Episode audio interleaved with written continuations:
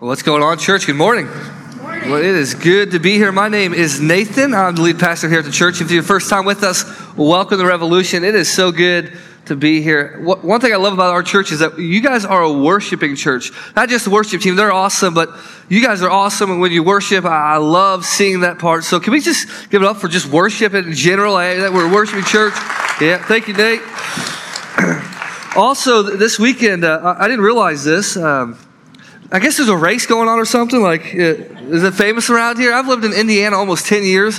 Where I lived in southern Indiana, we did not, they did not care about the Indy 500, but I guess up here it's a big deal. So I will try to get you out fast enough for that. That's all I can promise, right? Um, we'll, we'll try that. But I want to pray, and I'm going to get right into a topic today. It's going to be a topic, I think, on the surface, some of you are going to be like, hey, it doesn't apply to me, but maybe it does. And so I'm just going to pray first. Let's, let's go there. God, we're so thankful that we get to be here. Father, we welcome every single person, whether watching online or in this building.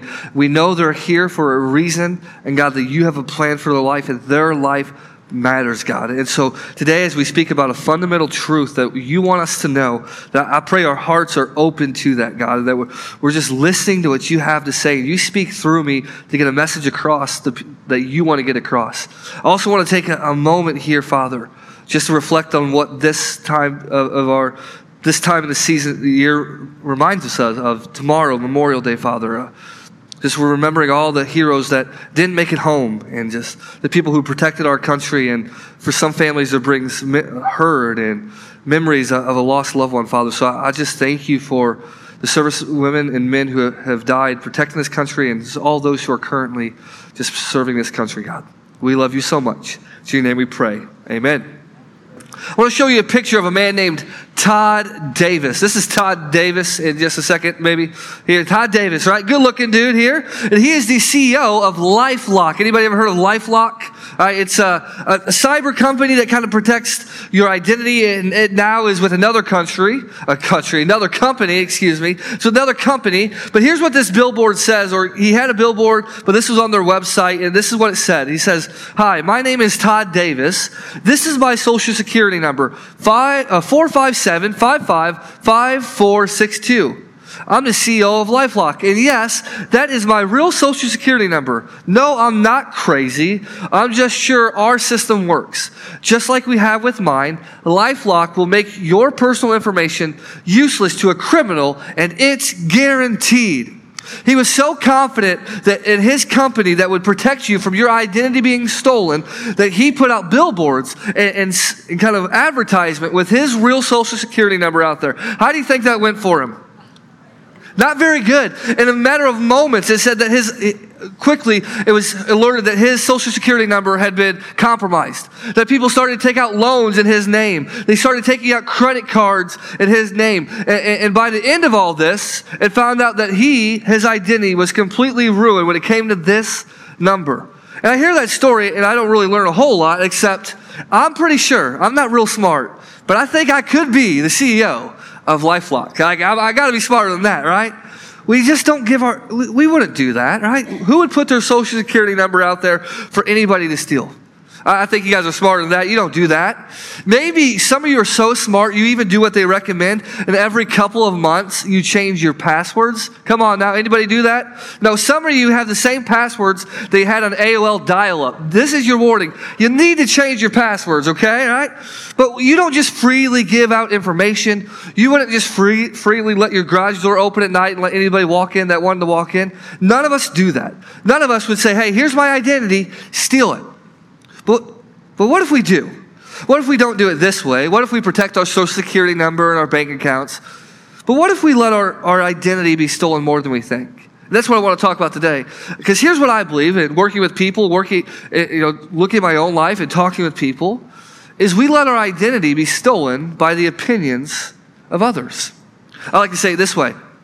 We let others' opinions of us tell us who we are, give us value, or even to shape our identity. Because there's something in all of us, and we might want to push back on this, but there's something in all of us that wants to be accepted and fears rejection. And that motivator of being rejected is a great motivator for many of us. And so it causes us to do certain things.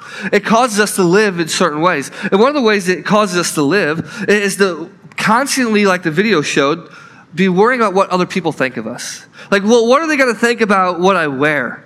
Or what are they going to think about th- this house that I just bought? Or I sure hope they notice this car or this boat. Or I've been working hard at the gym. I've been doing those curls for the girls, right? I, I hope they notice that I got the biceps. I, am I'm, I'm beach ready. I hope they notice that. Or on social media, you're like, hey, I, I just got to post. I, I hope I get likes. Do you know that this kind of idea with generations growing up now, and my generation, is that when you get a like, it does something to your brain chemically. It gives you a little shot of dopamine, and dopamine makes you feel really good and happy. And so we're kind of hardwired right now, especially kids growing up. It's like, hey, my identity is found in what other people say about me. And then that kind of leads us like, well, some of us guys are like, you know what? I don't really care what other people say. Anybody there with me? Like, I don't really care. But you know what guys want? They want to be respected. They want to be recognized. Like, I, I, want to be respected. So we go on this quest to be liked, to be accepted, not to be rejected, to be respected, to be recognized. And all of a sudden, that becomes a very strong motivator in our lives. And all of a sudden, we start doing things just to get people to think something about us or share a, a good opinion about us or, or like our social media post. Like, hey, I don't even like my brother in law but I got to keep up with him. So I'm going to take out a loan and I'm going to buy a new boat or get a new house because I don't want that fool thinking he's better than me. Or like, hey, uh, you know, I, I really, I know what I believe in my faith. And this is where it becomes a little dangerous. I know what I believe, but I don't want to. If I, if I cross that line too much, I, I don't want people to reject me. I don't want people to cancel me. We, we buy things we don't really want to buy. We're like, hey, I, I just hope people I just hope they think something highly about me. I call it fishing for an identity. Anybody like to fish? Any fishermen in here? All right. I still haven't learned if the rivers around here are safe to fish in or not. I lived by the Ohio River for nine years. It was not safe to fish in. It was like you get fish with like 16 eyes out of that river. It was dirty, right? I'll try to figure it out. But I'm not a big fisherman regardless. Because when I fish, or here's usually how I fish I have someone invite me to go fishing, and I, I show up and like, by the way, I'm going to need your fishing pole and uh, your tackle box because I don't have anything, bro. Like I got nothing, and I'm going to go fishing, and I'm going to put a, a, worm on there or a lure or whatever. I'm just going to cast into the river, and I'm going to hope hope hope some fish swims by and dumb enough and bites my hook. And if it doesn't, I'm going to reel it in about five seconds later. I'm going to do that over and over again. I'm just going to keep fishing and I'm going to do that for about 15 minutes. And I'm going to say, hey, nice hanging out with you. It's time to go home. I'm done, right? That's how I fish. But most of us, we kind of fish for an identity similar to that. We're like, well, I'm going to do this because I, I, hope they like it. I, I, hope they like it, and I hope it makes them say something good about me.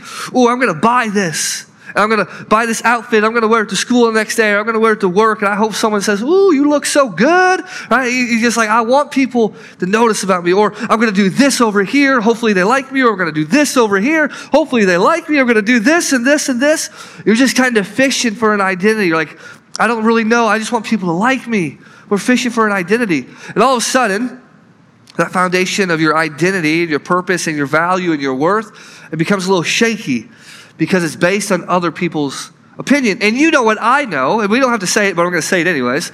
Your identity shouldn't be placed in someone's opinion of you, should it? You know that. You've been taught that since a kid, but it, it's still really hard because we do. And what happens is when your, your identity or your value or your worth or how you see yourself is based on other people's opinions of you, when someone says something good about you or thinks highly about you, all of a sudden you're like, man, I'm the bee's knees. Like, I'm good. I am awesome. I feel good. I look good. I am awesome.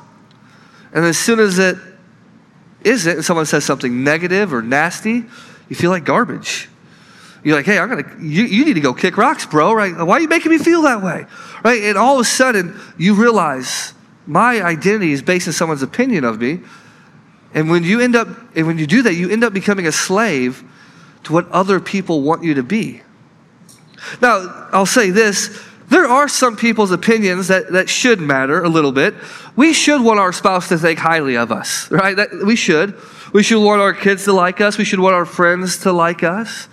And so we should be a little bit concerned about that in some capacity. It's not our identity, but we, we should be living in such a way that they think something positive about us. Matter of fact, the book of Ecclesiastes is a, a wisdom book. It says a good name is better than fine perfume. Like having a good reputation and being a, a man or woman of integrity is important. But we can't become a slave to what people think about us. Because here's, here's what I know about people. I work in church and people are fickle, right? Everybody has an opinion. I get to hear everybody's opinion all the time. Sometimes I don't even ask for it. You just bless me with it. So thank you, right? Like, and so we just hear these opinions a lot. But people change their mind all the time, don't they? They change their mind. So I want you to think about this. Maybe you're like, hey, I, I do find my worth in this. I want you to think about the person who loves you most in your life right now. I want you to think about him. I see some cuteness going on. Some of the couples out there looking at each other. That is so cute, right? Heart, right? Emoji. Put, put that out there on social media. But I want you to think of the people who love you the most. Yeah, thanks, Mike, right? And I, and I, think of Whitney, okay? Whitney loves me, and Whitney's nicer than me. She's, she's a better person than me. And she loves me, I think, more than anybody else. Maybe my mom loves me, but I, I know I, I bother her a lot too sometimes. And Whitney's really, really nice, so I'm going to preface it with this. But after I do this, something about the thousandth time, after being married for a long time, that I know I, I know that she doesn't like, and I do it. She's never told me this, but I have a little guess uh, uh, uh, that she's cussing at me in her head. I don't know; it'd be true. She doesn't swear, but I know she's cussing at me in her head, or she's thinking negative thoughts about me in her head. And she loves me more than anybody in this room. And if her opinion of me can sometimes be like this, she's like, hey, some days you're just not very good, right? If she can think that, man, do I want to be a slave to what other people who don't even know me think about me? Absolutely not. But it's a slippery slope because we do. And here's the reality is if we're living to make sure that others love us, like if we're constantly, like, hey, I just got to do something so they love us, right? You shouldn't have to do things just so people would love you, right? Or they like us not everybody's going to like us, but if they respect us and accept us, if we're just constantly living that way, one, Jesus says, hey, not everybody's going to like this truth. The Bible says in one of the uh, letters of Timothy, says, listen, there's going to become a day when Christians preach the truth and the world's not going to like it, right? So not everybody's going to accept what we believe. But if we're constantly making sure that others love us and like us and respect us and accept us, we give people, this is what we're doing. We're giving them the power to determine our self worth.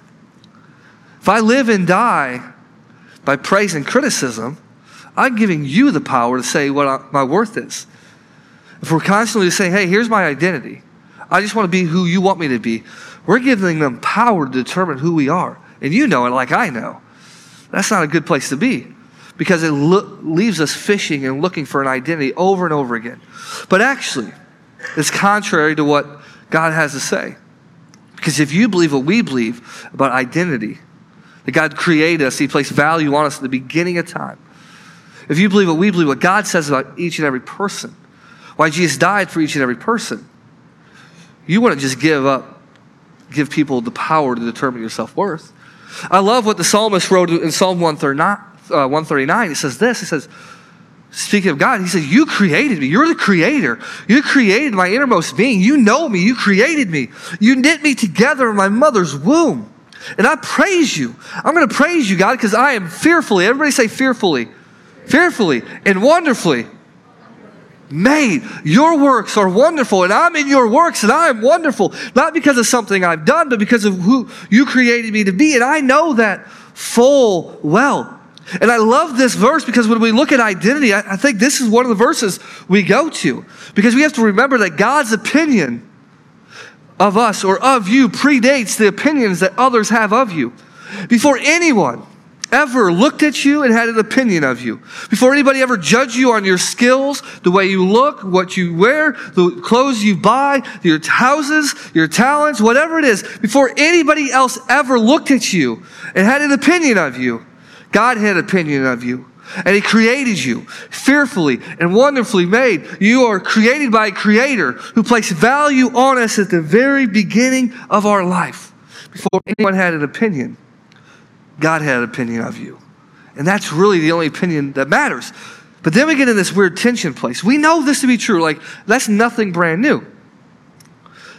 So here's what usually happens. I go to church and people say, a preacher will be up here like, hey, God's opinion matters of you. Don't listen to anybody else. Now go home, right? Awesome, right? And if it was easy as just stop listening to what they say, then most of us could do that. If it was easy as just, hey, don't worry about it. Anybody ever heard that? Like, don't worry about it? Like, okay, bro, uh, if I stop worrying about it, then yeah, I wouldn't have anxiety or depression or all these other problems. But it's harder than that. Why is it so hard? So I want to look at. Why is it so hard to not be defined by others? Why do some of us have a hard time with it? Others of us don't struggle with it as much. Some of us struggle with it all, in some capacity. But also, how do we, how do we not worry about it? Or what, how should we change our thinking? So let's start with this. Why is it so hard? It's because we live in a world that loves to label. We do. Because when you can label people, you can divide people. When you can divide people, you can throw out blanket statements about a certain group of people. But we love to label people, everything. Like, we like to categorize. Like, I, I think of this way, like, I say it often, but there's still grown men in here who are in their 30s and 40s and 50s who think Michael Jordan's the GOAT, right? Like, you know, there's still people who believe that, right? And they're wrong, right? Because there's only one real GOAT, but there's some of you, like, who believe that. And there's some of us who are like, hey, you're just a Republican, and so you believe this, and you're just a, a Democrat, and you believe this, and, and you're just this, so you're over here, and you're just this over here. And then we love the label. And so what happens is we go throughout life and people are constantly throwing labels at us. You got labels from your exes, you got labels from your spouses, you got labels from people you love. Some of them are good and some of them are bad, but we're just labeling people. We're just label, label, label, label, label. It's like those old school label makers that they had in the like early 90s and 2000. We're just labeling everything. We love to label. Right? We, we look at somebody and the way they dress or the, the, their hairstyle or whatever, what they drive. And constantly, instantly, we label because we live in a world that loves label. So when I say label today, this is what I want us to think about. When people look at me, they see this. And it's well, it's not, it doesn't matter if it's true, but I'm going to say some of us, if not all of us, have walked in these doors today and we had a label or labels about us that we believe. And that we believe that when people look at us, this is what they see. And labels are powerful. And that's not just a worldly concept. You know, that's actually from an Old Testament wisdom book called Proverbs. It says this The tongue has the power of life and death, and those who love it will eat its fruit. In the tongue, in our words, there's power of life and death. And you know this to be true because you know when someone says something good about you when they speak words of life over you, like, hey, you can be more than your family's last name. You can do this or that. It does something to you. It can send your life in an entire direction, different direction. I could stand up here today and tell you the story about a man named Tyson Graber from a town, Washington, Indiana, who was a youth minister when I was in sixth grade. When, I, when he became a mentor of mine and like a father figure to me, that he was one of the only people that continued to speak life into me. And it changed, of course, my entire life. At the same time, though, you can think of people who've spoken death over you, something they said, maybe someone you loved, a bully at school, somebody that you respected at one time, and they said something. And it was like it, it hit your soul and it, it attached you, and it was like death. And you're like, I don't know how to move on, I don't know how to shake it. And there's something funny about this. The tongue has the power of life and death and those who love it will eat its fruit. But we've said this before every time we say something, that words carry different weight. And many of us live in what's called the five to one ratio. Anybody ever heard of the five to one ratio? It's a ratio, it's this idea that for every one negative comment, you need five positive comments to overcome that or five positive thoughts. So every negative thought in your mind, you need five positive to overcome that. And that's a little generous because if you're like me, Let's put like a, a 45 in front of that, or a 65, or 95. Our minds are weird like that. As we hear these, these negative things, and we, we can hear 95 positive things. We hear that one negative. We get stuck on it. We get stuck on it. We're like, I can't shake it. I, I, I can't shake it. I just can't shake it. And all of a sudden, you start carrying that label, and labels, they just seem to stick to us. Because everybody loves the label, and we, we carelessly throw these labels out. And when it goes to this five to one ratio, this is why we should be so, so considerate or thinking about like what words am I speaking over my spouse or my kids? Like, if this is true, man, I need to be really intentional about the words I speak. Because labels, we may be labeling people, we don't even realize it.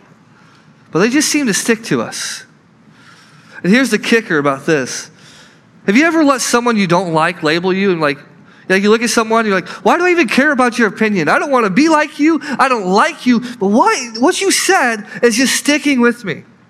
We kind of live in this culture where this is the quote of the day, like kind of the quote of the times. We buy things we don't need with money we don't have. I don't know who said this, but I love it. We buy things we don't need with money we don't have to impress people we don't even like. We know that's true. Right? We buy things we don't need with money we don't have to impress people we don't even like. Labels are powerful. I, I want to do something here. So, whenever we do a series, we always try to come up with, with topics that, are, that relate to somebody and also relate to us. And this is a topic that I've struggled with a lot in my life. It's one of, I, like to say, hey, I don't, I'm a lot better at now, and I'm not as moved up and down as people's opinions. But growing up, this was something that I struggled with very, very much. So I got some labels up here, and I just want to show you some of the labels that I wore. So I grew up really poor. Anybody else just grew up poor? Like I grew up poor, and the thing about growing up poor is you don't really realize you're poor sometimes until you start getting older. And so I grew up poor. I was the often the poorest one in each all my friend groups. They had things I didn't have. And so, uh, kind of generational, generationally poor. And so I wore that label for a long time, and it, it was awkward at times. But I grew up poor, and, and I wore that label. It's like, am I, am I ever going to make it? And then my last name. Anybody ever be defined by their last name? So my last name is Pelahowski. First of all, that's a long last name. And when I learned how long it was in kindergarten, I went home and I cried because I was going to be graded on how to spell my last name. Meanwhile, my best friend's last name was Cates and Cole. All right, come on, mom and dad. Like, long last name.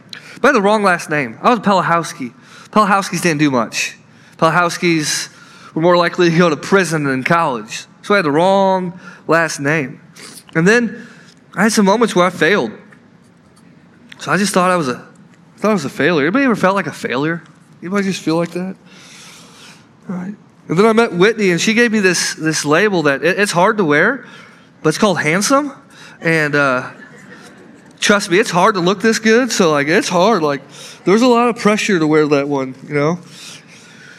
And then there's other things. How about pastor? Just a pastor.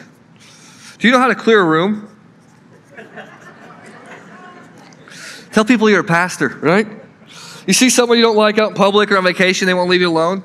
Just say, hey, what do you do for a living? Do I, they tell you, and like, yeah, I'm a pastor, and they just walk away and they stop talking to you. Happens all the time. It's lovely. It's really, really lovely. Um, but people, as a pastor, it's like, well, I'm always good as the church size. I'm always good as people said how good the sermon is. I'm always good as how many people are getting baptized. I'm always good as how great the worship team is, right? And I got all these other labels. You know, my wife calls me a snorer. I snore a lot. I hate that label. Anybody live with a snorer in their house? right? And so she wakes me up and says I'm snoring. You know what I do instantly? No, I'm not, right? Yeah, I'm not snoring, right? We got all these labels. Some of them are serious and some of them aren't. But if you could just peel back the kind of the, the code of, of being vulnerable and walk in this room, every single one of us would walk in with some labels.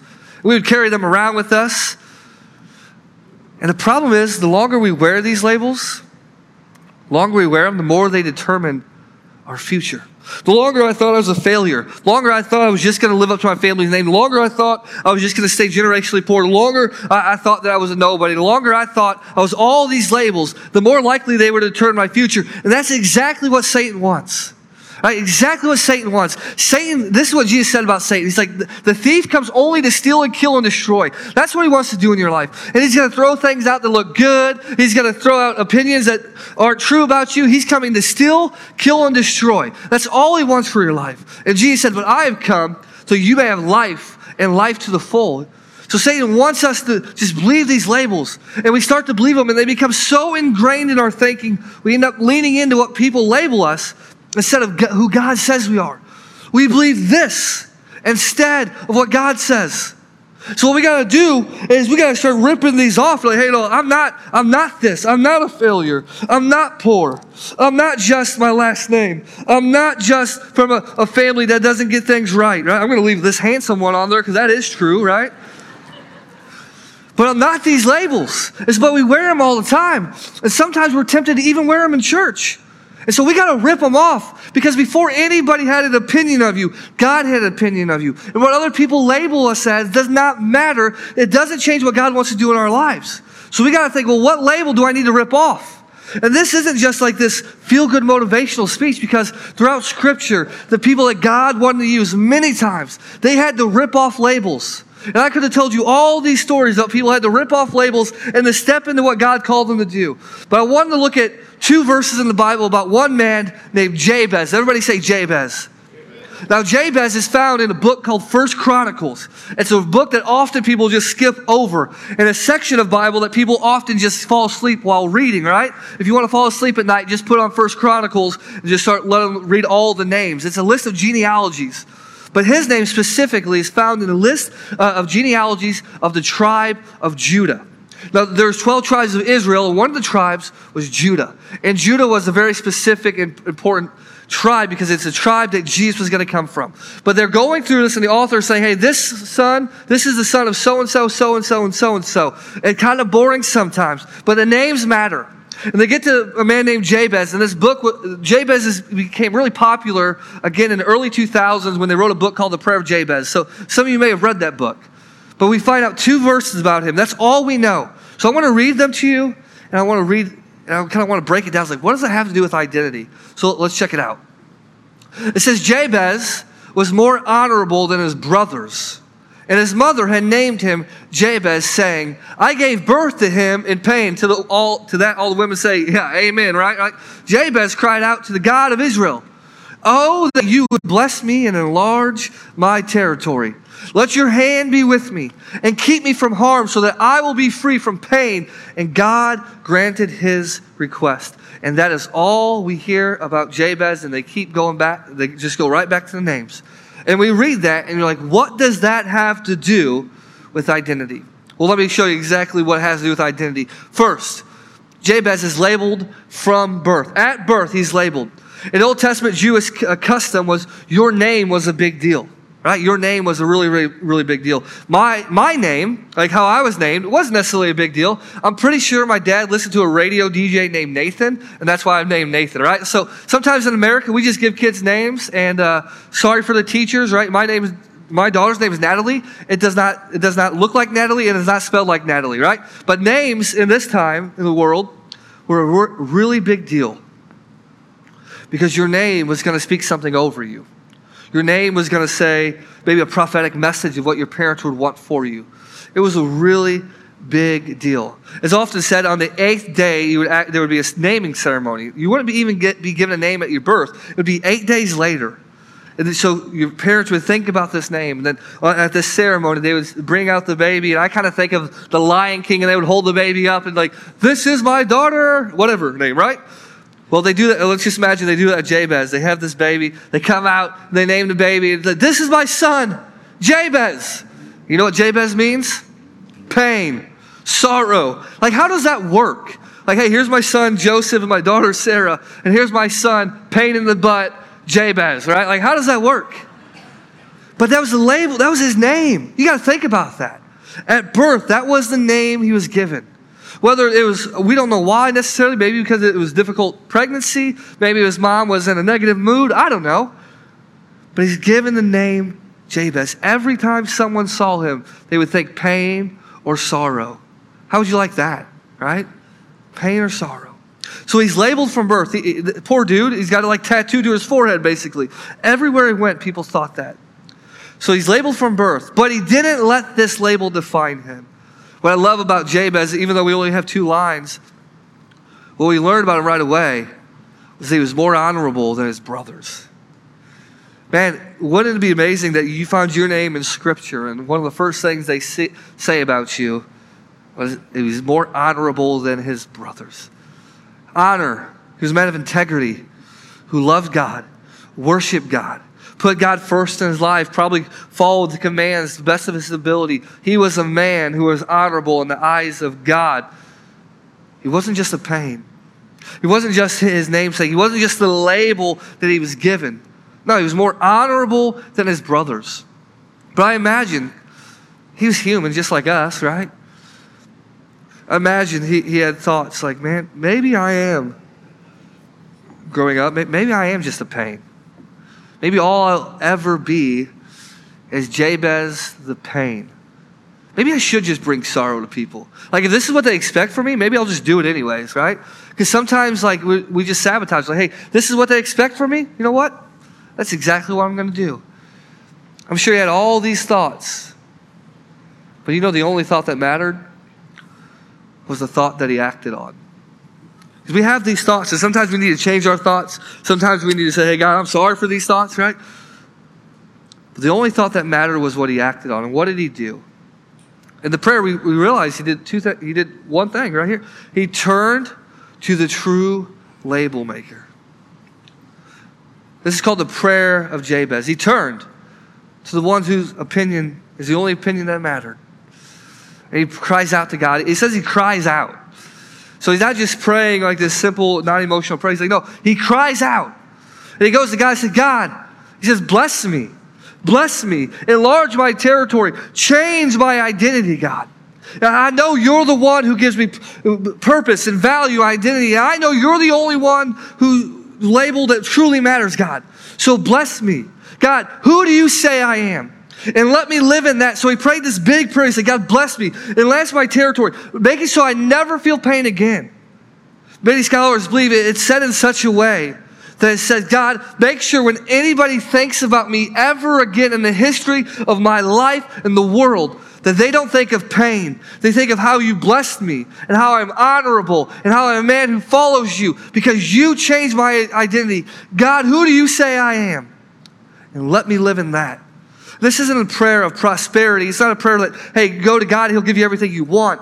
It's a prayer saying, God, I know you're the one who blesses. I know you're the one who gives value. I know you're the one who gives purpose. God, who do you say I am? Let me live in that. And then the prayer ends like this some beautiful words. And God granted his request. And this should give us some hope. Maybe you didn't come in here today, your, your name means pain, but maybe you came in here wearing a label of pain. Maybe you came in here wearing the label of failure, uh, of not mattering. Whatever label you wore, the prayer of Jabez is a great reminder that no matter what the people around label you as, what God says about you is the only label that matters. I want to give you a little bit of an insight of the labels or names that God gives us. John 15 says, I no longer call you servants because a servant does not know his master's business. Instead, I call you friends Ephesians 2 says, For we are God's masterpiece. You are God's masterpiece. He has created us anew in Christ Jesus so we can do good things that He planned for us. You are a masterpiece that God created to do good things for His kingdom. But you are, are, chosen. You're not just a mistake. You are chosen. A royal priesthood, a holy nation, God's special possession. You belong to God. That you may declare the praise of Him who called you out of darkness into His wonderful light. Second Corinthians 5:17 says, "You are new. Anyone in Christ is new. You're not the labels that people have given you. The only label that matters is what Jesus gives you. The old is gone and the new is here." Then one of my favorite verses, 1 John 3 1 says, See what great love, because that's what the Father does. He created us. He, he created us out of love. What great love the Father has lavished on us that we should be called. This is who we are children of God.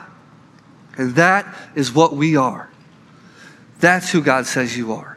You are chosen, created to do something good for the kingdom of God. You are, you are his child. You are his, you are his son. You are his daughter.